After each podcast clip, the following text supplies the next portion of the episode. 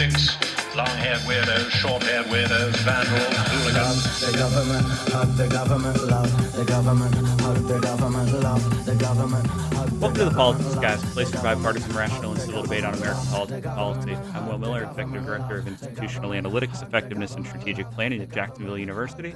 And I'm joined today by Brian Smentkowski, Associate Professor of Political Science at the University of Idaho. Good to talk to you again, Brian. Hey, thanks, Will. It took me a minute to unmute my microphone. So, yeah, great to be. Perfect. Uh, and this week we're going to do a, a Q&A session. So we're going to look at some of the listener questions that we've received in, in recent weeks and a few that I pulled from Facebook this week. Um, and again, the theme's really going to be centralized on what we're seeing with the election, what we're seeing with Democrats, American politics in general today. Um, so some of these questions will probably hit on some similar themes, uh, but give us an opportunity to really have a good discussion here about some of these these areas of of what we're looking at. And I'm going to start with a question that Seth sent in. Uh, and Seth's question's a little long, so I'll uh, try to get through it quickly. Seth asks, How does anyone on the left expect to affect change on the national level when we lead with the concept that our ideas can't win? Well, in fairness, other than Bernie Sanders, Elizabeth Warren, the squad, and precious few others, we haven't been putting many ideas out there. The one policy idea from a national perspective that I can really think of is Obamacare, which is great, but we need to fix it.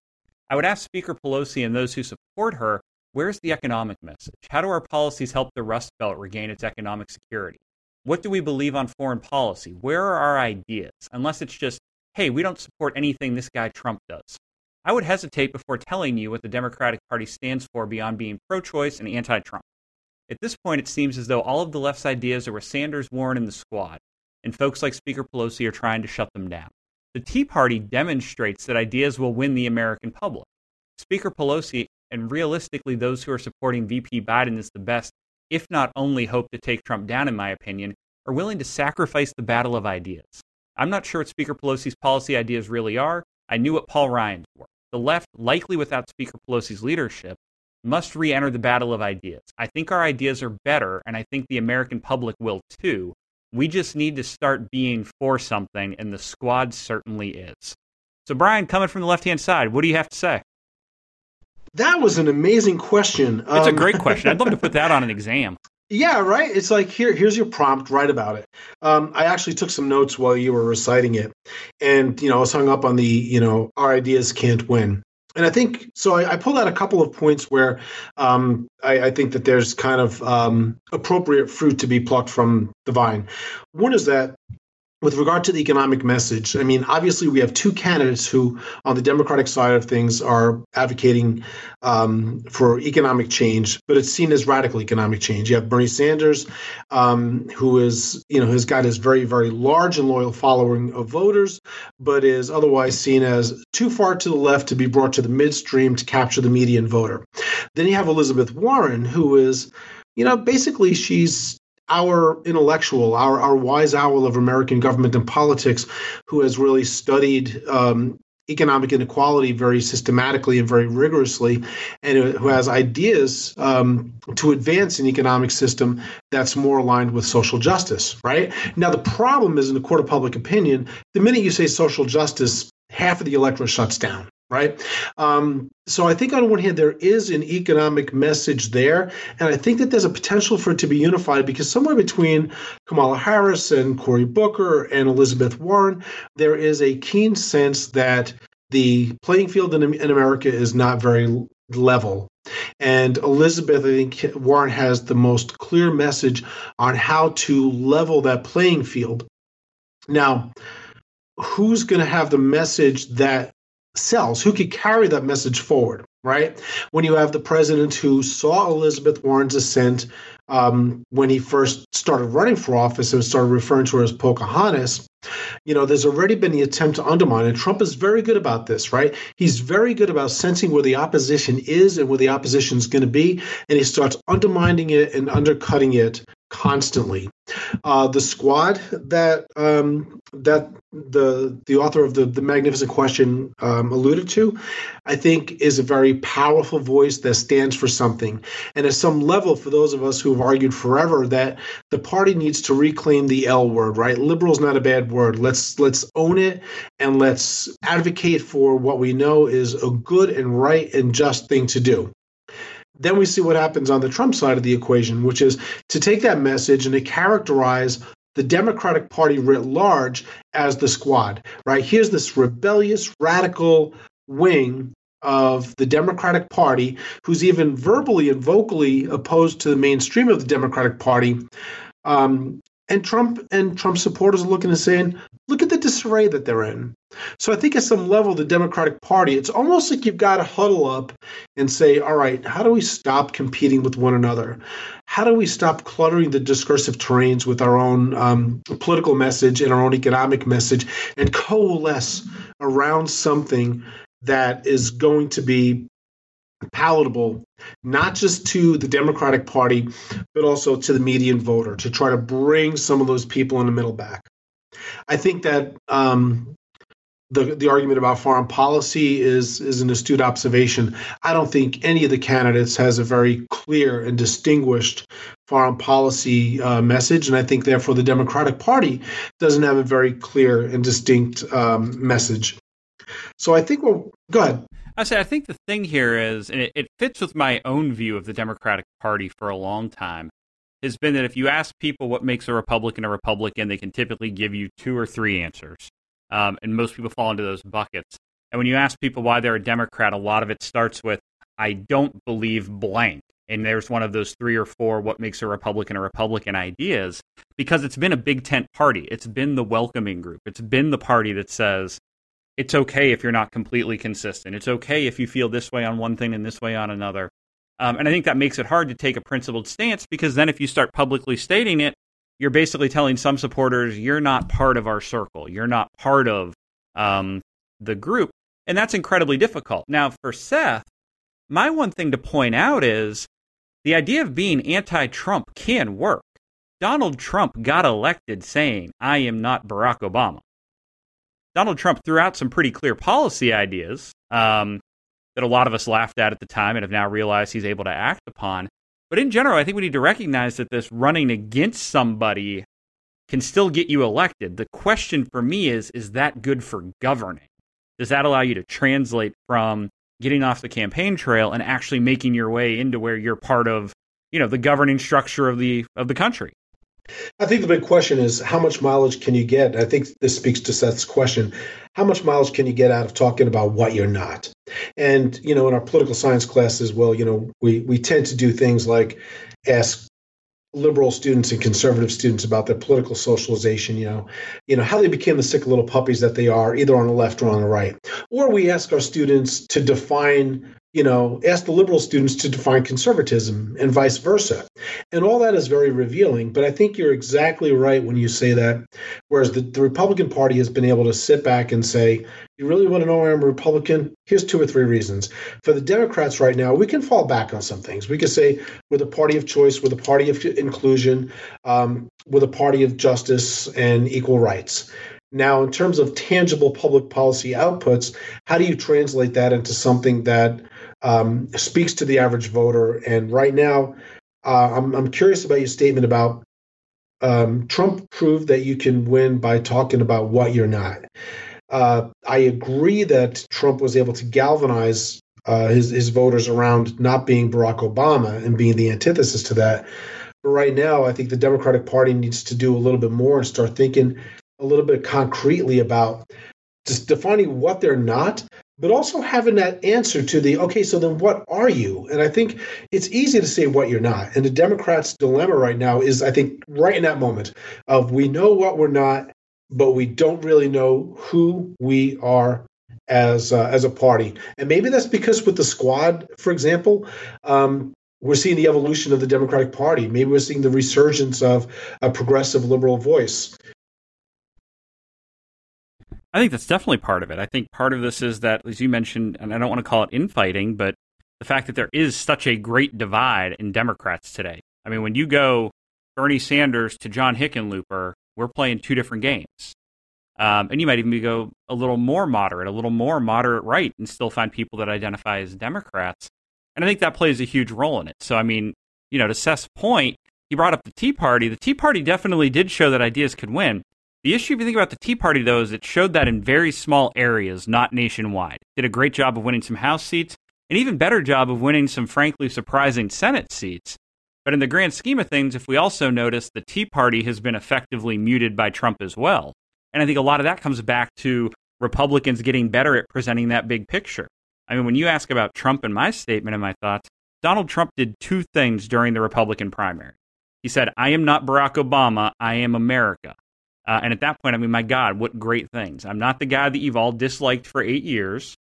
Instead, I am apple pie, fireworks, swearing. I will say what I want when I want. And there were people that said, that's what I want. That is America. Um, so it's really tough to rebound. Now, it leads naturally to another question we got this week. Uh, and this one's from Dusty. And Dusty says, in the past, opponents of the GOP commonly called them racist for things that were questionable. For example, the response to Hurricane Katrina. You know the old refrain if you're losing a fight with a Republican, just call him a racist. That said, is the concern around President Trump and white nationalism, racism, and xenophobia more of the same, or is it something unique to this president in this moment? And Dusty adds, thanks for all you do for bringing balance and humor to difficult events.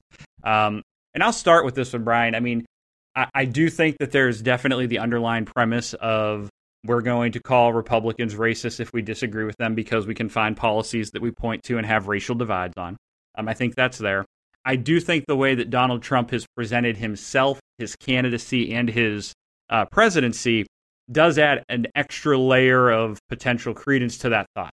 Um, I don't think Donald Trump shies away from nationalism agendas. Now, I don't know if I would say that Donald Trump is uh, approaching this from a truly white nationalist perspective, but there's no doubt he's going to put America first in all considerations. Um, and there's no doubt that he's a white American. Um, so we can draw the links there. So I think Dusty's right to point out that it does feel a little bit different. Do you get that same feeling? I do, and and thank you, Dusty, for pointing out that you know bringing humor as well as uh, some fairness. Um, you know, I, I, I I crack myself up, and it, to this point, Will, I think what Trump the, the difference now is that Trump has really recognized the power of polarization. And it used to be something that we used to talk about, we used to write about, that we used to see different manifestations of an American government. What we have right now is a president who understands the power of polarization and he leads the chorus in this way. So for example, he gets out ahead of it. So in the in the the segment that we just taped, where we're talking about uh, Tlaib and Omar and, and Israel, you know, there what we have is the president going out and making a pronouncement and getting ahead, getting the message out there before the public has something to respond to. Before the public can respond to the thing, the president is conditioning the particular response and that polarization galvanizes his base. Now, I've seen some data about the vulnerability um, that his campaign will have in some states that he narrowly won uh, last time around. And, you know, I, I, tend to think that we invest a little bit too much in that too soon and say, oh, look, his base of support is weakening. Uh, I think that'd be a foolish strategy for the Democrats to rely on that. But I think what we're seeing now with race and white nationalism is the not so subtle normalization. I do think that there have been um, some terrible moments in American history where we've been on the wrong side of things, right, as, as a society through government. And I think that Trump and some Republicans find themselves uh, persistently on a wrong side of history when you say, well, there's bad people on both sides and there's good people on both sides. I think at some level, what we need to do, and this is a very liberal argument, um, a very progressive argument in terms of you know ideology, is to say no, we don't normalize it. We don't acknowledge that there's some good racists who are good in some other ways. We call out the thing and we focus on the thing and we see how toxic the thing is, and we seek to to deal effectively with that. I think right now what we're lacking is a method to um, to to to deal with race on a level that takes it down from the intense stage where it is. Because when you've got tiki torch carrying conservatives marching um, near the University of Virginia, it says a lot about where we are as a society and what we feel like is acceptable. And I don't think it's suddenly an acceptable thing to that segment of the electorate. I think it's always been there but now it's seen as having a permission slip to be able to do that. So I don't think it's a card that the Democratic, the liberal Democratic contingency is playing. I think it's a card that is on the table because of the behavior of the side that they're taking on. I agree, and I'm not sure there was even the implication that it's a card necessarily, as much as it's just it's a different environment. And it, like you said, Brian, I think part of this comes down to how do we talk about it? Because if you call somebody a racist, we've drawn a line in the sand in terms of where this is, um, and that's not a healthy place to start because that's immediately going to lead to um, you know reactionary responses as opposed to well thought out dialogues. Um, playing up on the Trump side here, uh, another question that came in that I think's really an interesting one that I hadn't really thought about. Ryan asked the following question on the Facebook page a while back. Did the media hurt the Mueller report by reporting on things for the two years and basically getting what was in the report right? Had the Mueller report come out with no news buildup, would it have been more damning for President Trump? What do you think? I love that question because um, if we go back to, to my response to the last question, where you know I was talking a little bit about the role that you know hype plays in this regard, you know the, the Democrats, um, you know whether we saw it on Saturday Night Live with the not so tongue in cheek, you know Robert De Niro character of, uh, of playing Mueller, coming out. It's almost like it's going to happen, man. It's going to happen, and we wait and we wait and we wait and we build up such a high degree of anticipation that nothing's going to live up to that anticipation. And we saw this with. Um, you know, back in, in the Clinton days, right? That the Republicans thought that we've got this testimony from the president, and when the public hears this, they're going to be morally outraged and his days are numbered. And Clinton is gone from the American consciousness and the, and the American landscape. Well, that didn't happen right? And likewise now, of like with Trump's you know, Teflon nature, I think things aren't sticking, and I think partly there is something to be said for the amount of hype that we build in. That if it was a hype less um, landscape, and then suddenly a factual report was presented that said, hey, look, let's look at the number of people in the administration that have been charged and indicted on the following crimes. Let's look at the evidence that's being revealed in this particular report. It could potentially have been perceived in the court of public opinion much more um, palatably. And Will, we talked about this in previous shows as well, that the every time the the Democrats argued that you know, this is the smoking gun. He's going down now. It it did reinforce this notion. So Trump is saying there's a witch hunt, and for the even a lot of Democrats, um, you know, the the argument was this is it. This has got to be it. This is going to tip it in our favor. The argument was it's not. And at that point, you know, is the public fatigued right? Is the public fatigued more than engaged on some of these topics?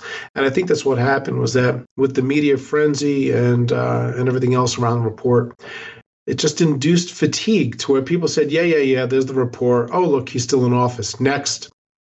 Yeah, and I think a lot of it too was what came out of that report in the sense of there was no smoking gun, there was nothing that was going to be the immediate end of the Trump presidency um, which I think a lot of people wanted. And I think a lot of people even maybe read into the media attention and said, they're not telling us that part. They're holding back the lead. They're going to hold the lead. And then in reality, the story came out and the lead was, in all honesty, as bureaucratic and boring as the rest of the document. Um, so I do think the fact that the media did such a an in-depth job, I won't call it a good job, of keeping that constantly on front of mind for everybody, caused a problem um, because I think we just became so saturated with it where we hit a point where it's like, I just don't care. It's not going to get the guy impeached. People who've listened, and I mean, on our shows in the past, I said that. I was like, at this point, I don't care what it says. It could say that Donald Trump, you know, personally logged in as Russians and voted, and I'd be like, I'm over it. Like, there's other things to question, concern, talk about. Um, and I know you made the point, Brian, in those conversations about the importance of democracy here um, and of upholding those values. And that makes a, a big difference um, but I think the media really latched onto this because it kept getting buzz. And let's be honest, if anybody's upset with the amount of media coverage it got ahead of time, blame the American voter because we kept reading it and listening to it and they kept giving it to us. If we didn't, they wouldn't. Um, so definitely some some connections there. I agree. Um, switching off of Trump, but still looking at Republicans, uh, and then also looking at congressional action. I think this is a question both of us will really enjoy, Brian. Zach from Philadelphia wrote in uh, with two questions, and we're only going to tackle one of them today. By not bringing literally anything the Democratic House passes to a vote in the Senate, is Mitch McConnell essentially obstructing legislation?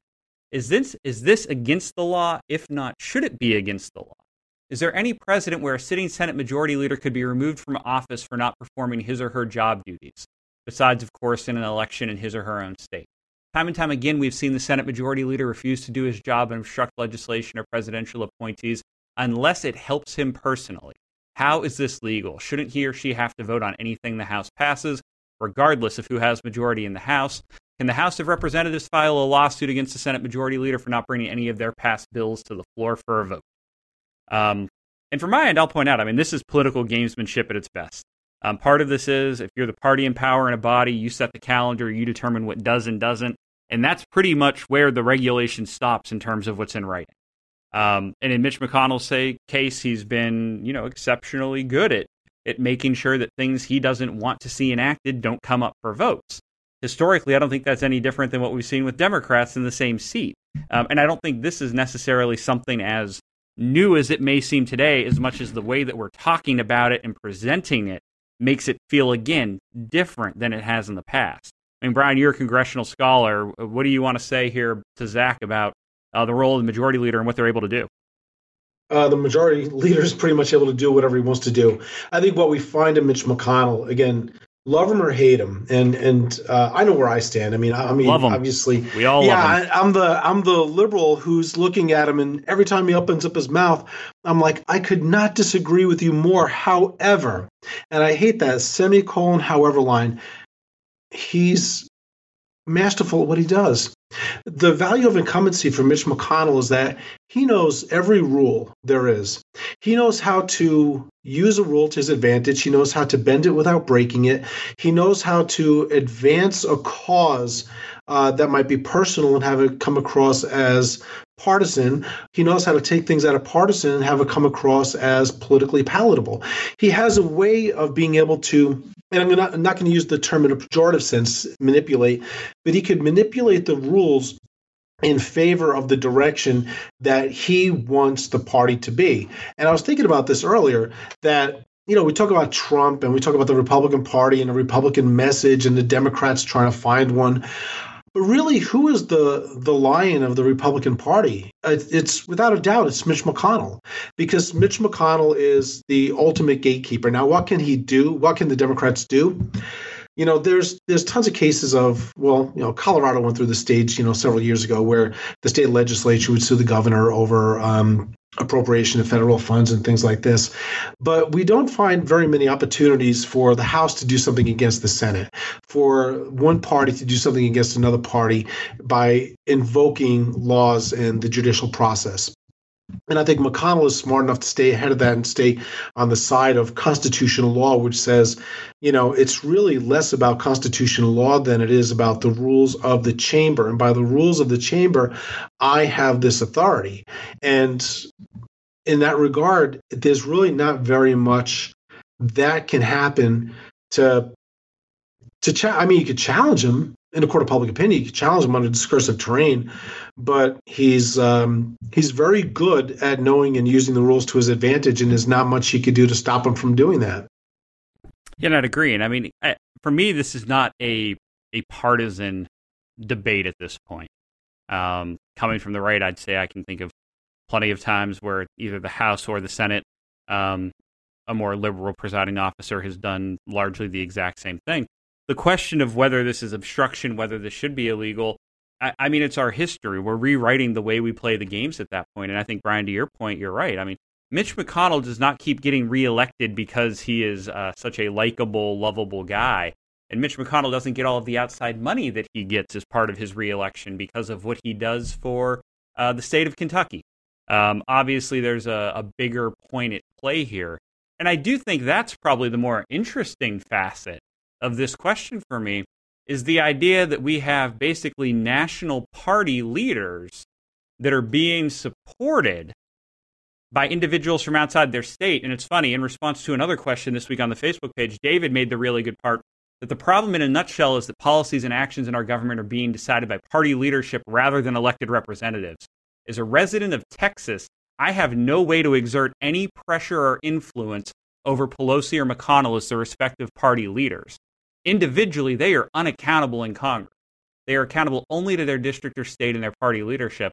The only options available are through participating in the party or dangling money in front of them to get their attention, which means it is money driven. And I don't think that's inherently bad, but it's definitely different than the foundational documents for the United States government would suggest. Yep. No, I, I agree. And I think when we pull ourselves, you know, back from this just a little bit, um, well, I remember um, in the Tea Party Effects on the U.S. Senate book, one of the chapters we did was on um, sort of like new pieces to the chessboard, and we could apply that same sort of analogy to this. That what, what's happening with the political rules of each chamber, the House and the Senate. They're also subject to change. And in real time, I mean, during this administration, we've seen the Senate examine its own rules, right? We've seen attempts by the, um, the, the party that's got the power to basically say we've got the ability and the authority to make some changes to um, to the rules that govern us, whether it's the number of votes that's needed for a particular type of um, bill to be carried forward or not. There's a lot of power that's associated with that authority. And I think beyond that, you know, one of the big questions is what's good or bad for democracy. And I think that's at the heart of Ryan's question, or at least that's maybe maybe where I, I want the heart of the question to be, which is when we see what's happening, is it ultimately furthering the cause of democracy or is it ultimately stymieing the cause of democracy? And I do believe at this moment in time where we see what's happened with the uh, the appointment of judicial nominees and being able to use the rules to block an up or down vote to not even have a vote.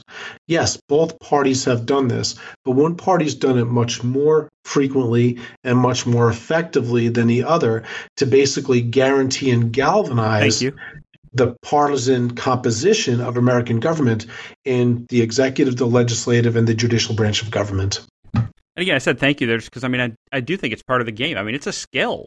Um, but it is part of a game, and that's where the question becomes: Is that what we really, really want to be be getting at and doing?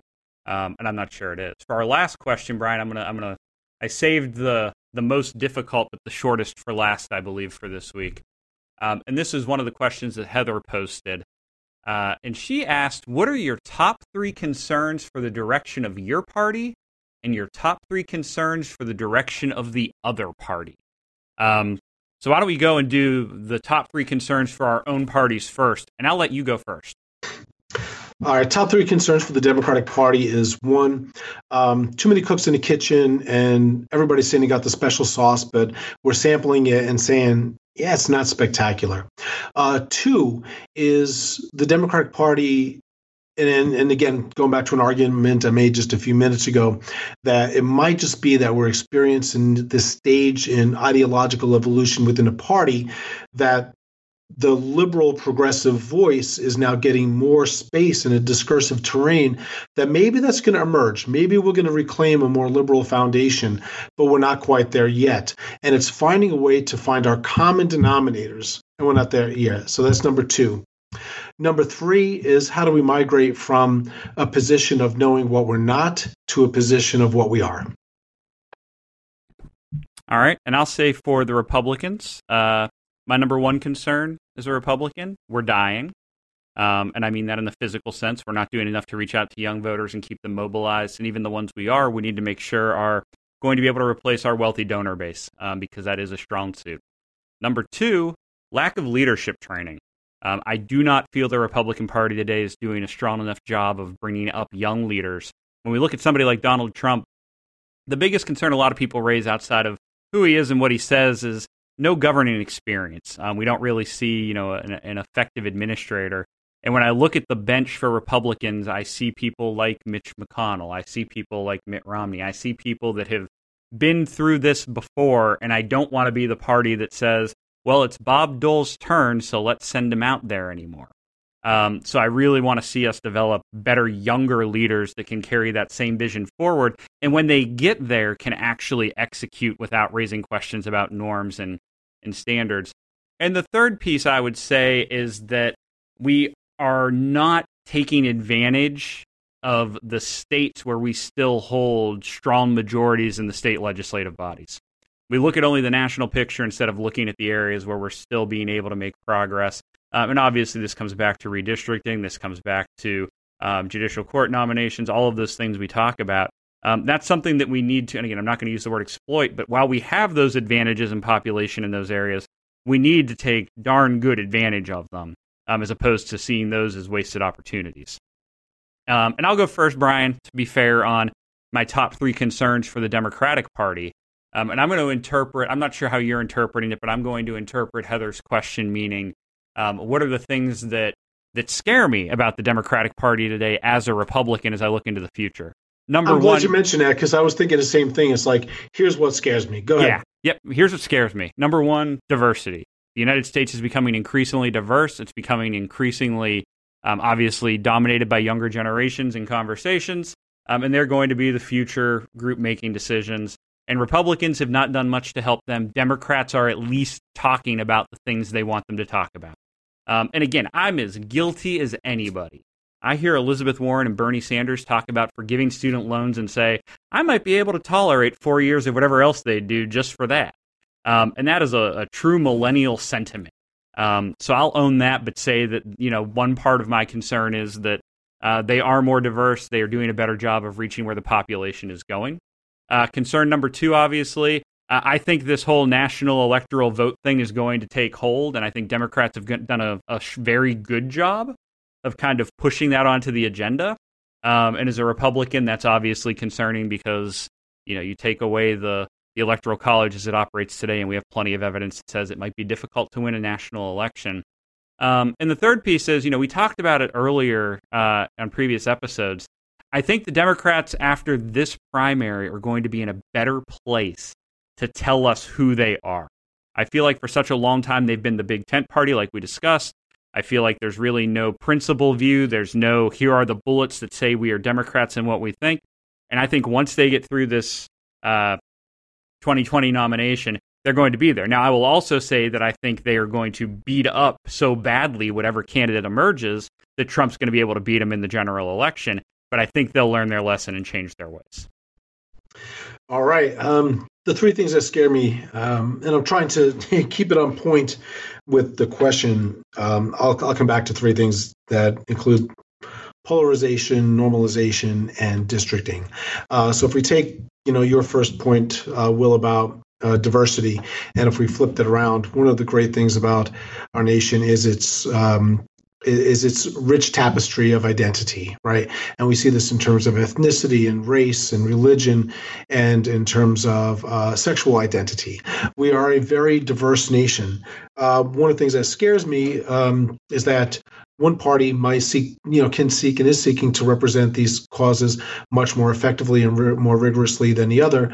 The Republican Party doesn't seem very interested in the uh, the protection or the advancements of the rights of particularly defined populations. Um, I think that's something that's going to ultimately hurt the Republican Party uh, because it's not just, Will, you mentioned it being a dying category of, uh, you know, a dying party in a way by age and, and actual uh, you know longevity but also in terms of the ideas and the ideals right? Are they going to play themselves out? Uh, i think it's more importantly the idea that we're going to get to a stage at which we have to be able to address diversity and inclusion a much much more squarely and directly and effectively. Secondly with normalization i think what's happening right now might be working to Trump's advantage, but it's not working to the advantage of the Republican Party over the long haul. And if I were a Republican strategist, I would I would be very very concerned right now that the very things that are working right here right now behind closed doors, I'd be saying, okay, let's keep going with this, but let's remember the minute that Trump's gone, we pull the plug and we don't wait for that, but we start walking our way back from the normalizing tendencies of addressing other the way that we're dealing with it of addressing racism the way that we're dealing with it of addressing sexism the way that we're dealing with it. Because over the long haul i don't think it's consistent or compatible with where the united states is. And when we look at the shifting demographics the republican party has really got to find a way to align itself with the shifting demographics. Otherwise it's going to bite them in the rear end in the end. Third is districting And this might be where the Republicans are hanging their hat and saying, okay, we might be losing our touch with the shifting demographics so that in 10 years, we're going to be really out of touch with the American electorate. However, the composition of the districting system works greatly to the advantage of Republican members of Congress. And we see this at the state level as well as the federal level. Yep, absolutely. And the courts shine away from it. I mean, the, the U.S. Supreme Court basically said, um, and this is a, a concept, um, Heather, that Will and I have talked about separately as you know part of even research is um, for the court to step back and say this is too hard, this is too complicated, we're therefore not going to get involved, is one of the most magnificent cop outs in recent memory. Absolutely, one of the biggest, if not the biggest, to just say we're going to pass on this and let it go. Yep. Well, awesome. That's it for this episode. Thanks for listening. We hope you like what you heard. Listener support keeps the show going, and we truly appreciate it. When you become a monthly sustaining supporter of the show on Patreon, you get not only our gratitude, but you also get the supporters exclusive bonus episode each week. Supporters at various levels can get additional bonuses like Politics Guys gear and access to a special supporters only uh, access to some conversations with with the politics guys and seeing what goes into creating a show. To learn more, go to patreon.com forward slash politics guys or visit the support page on our website. Subscribing to the show helps us word of mouth, sharing episodes, telling folks that you think might be interested in what we have to say. If you've got any questions, comments, or corrections, we'd love to hear from you. You can reach us at mail at politicsguys.com. Facebook page is facebook.com forward slash politics guys page. And we're on Twitter at politics guys. The executive producers of the Politics Guys are Bruce Johnson, Wilmer Moreno, Andrew Masker, and Benji Fishman. This show is produced by Will Miller. We'll be back with a new show on Saturday, and we hope you'll join us then. Thanks.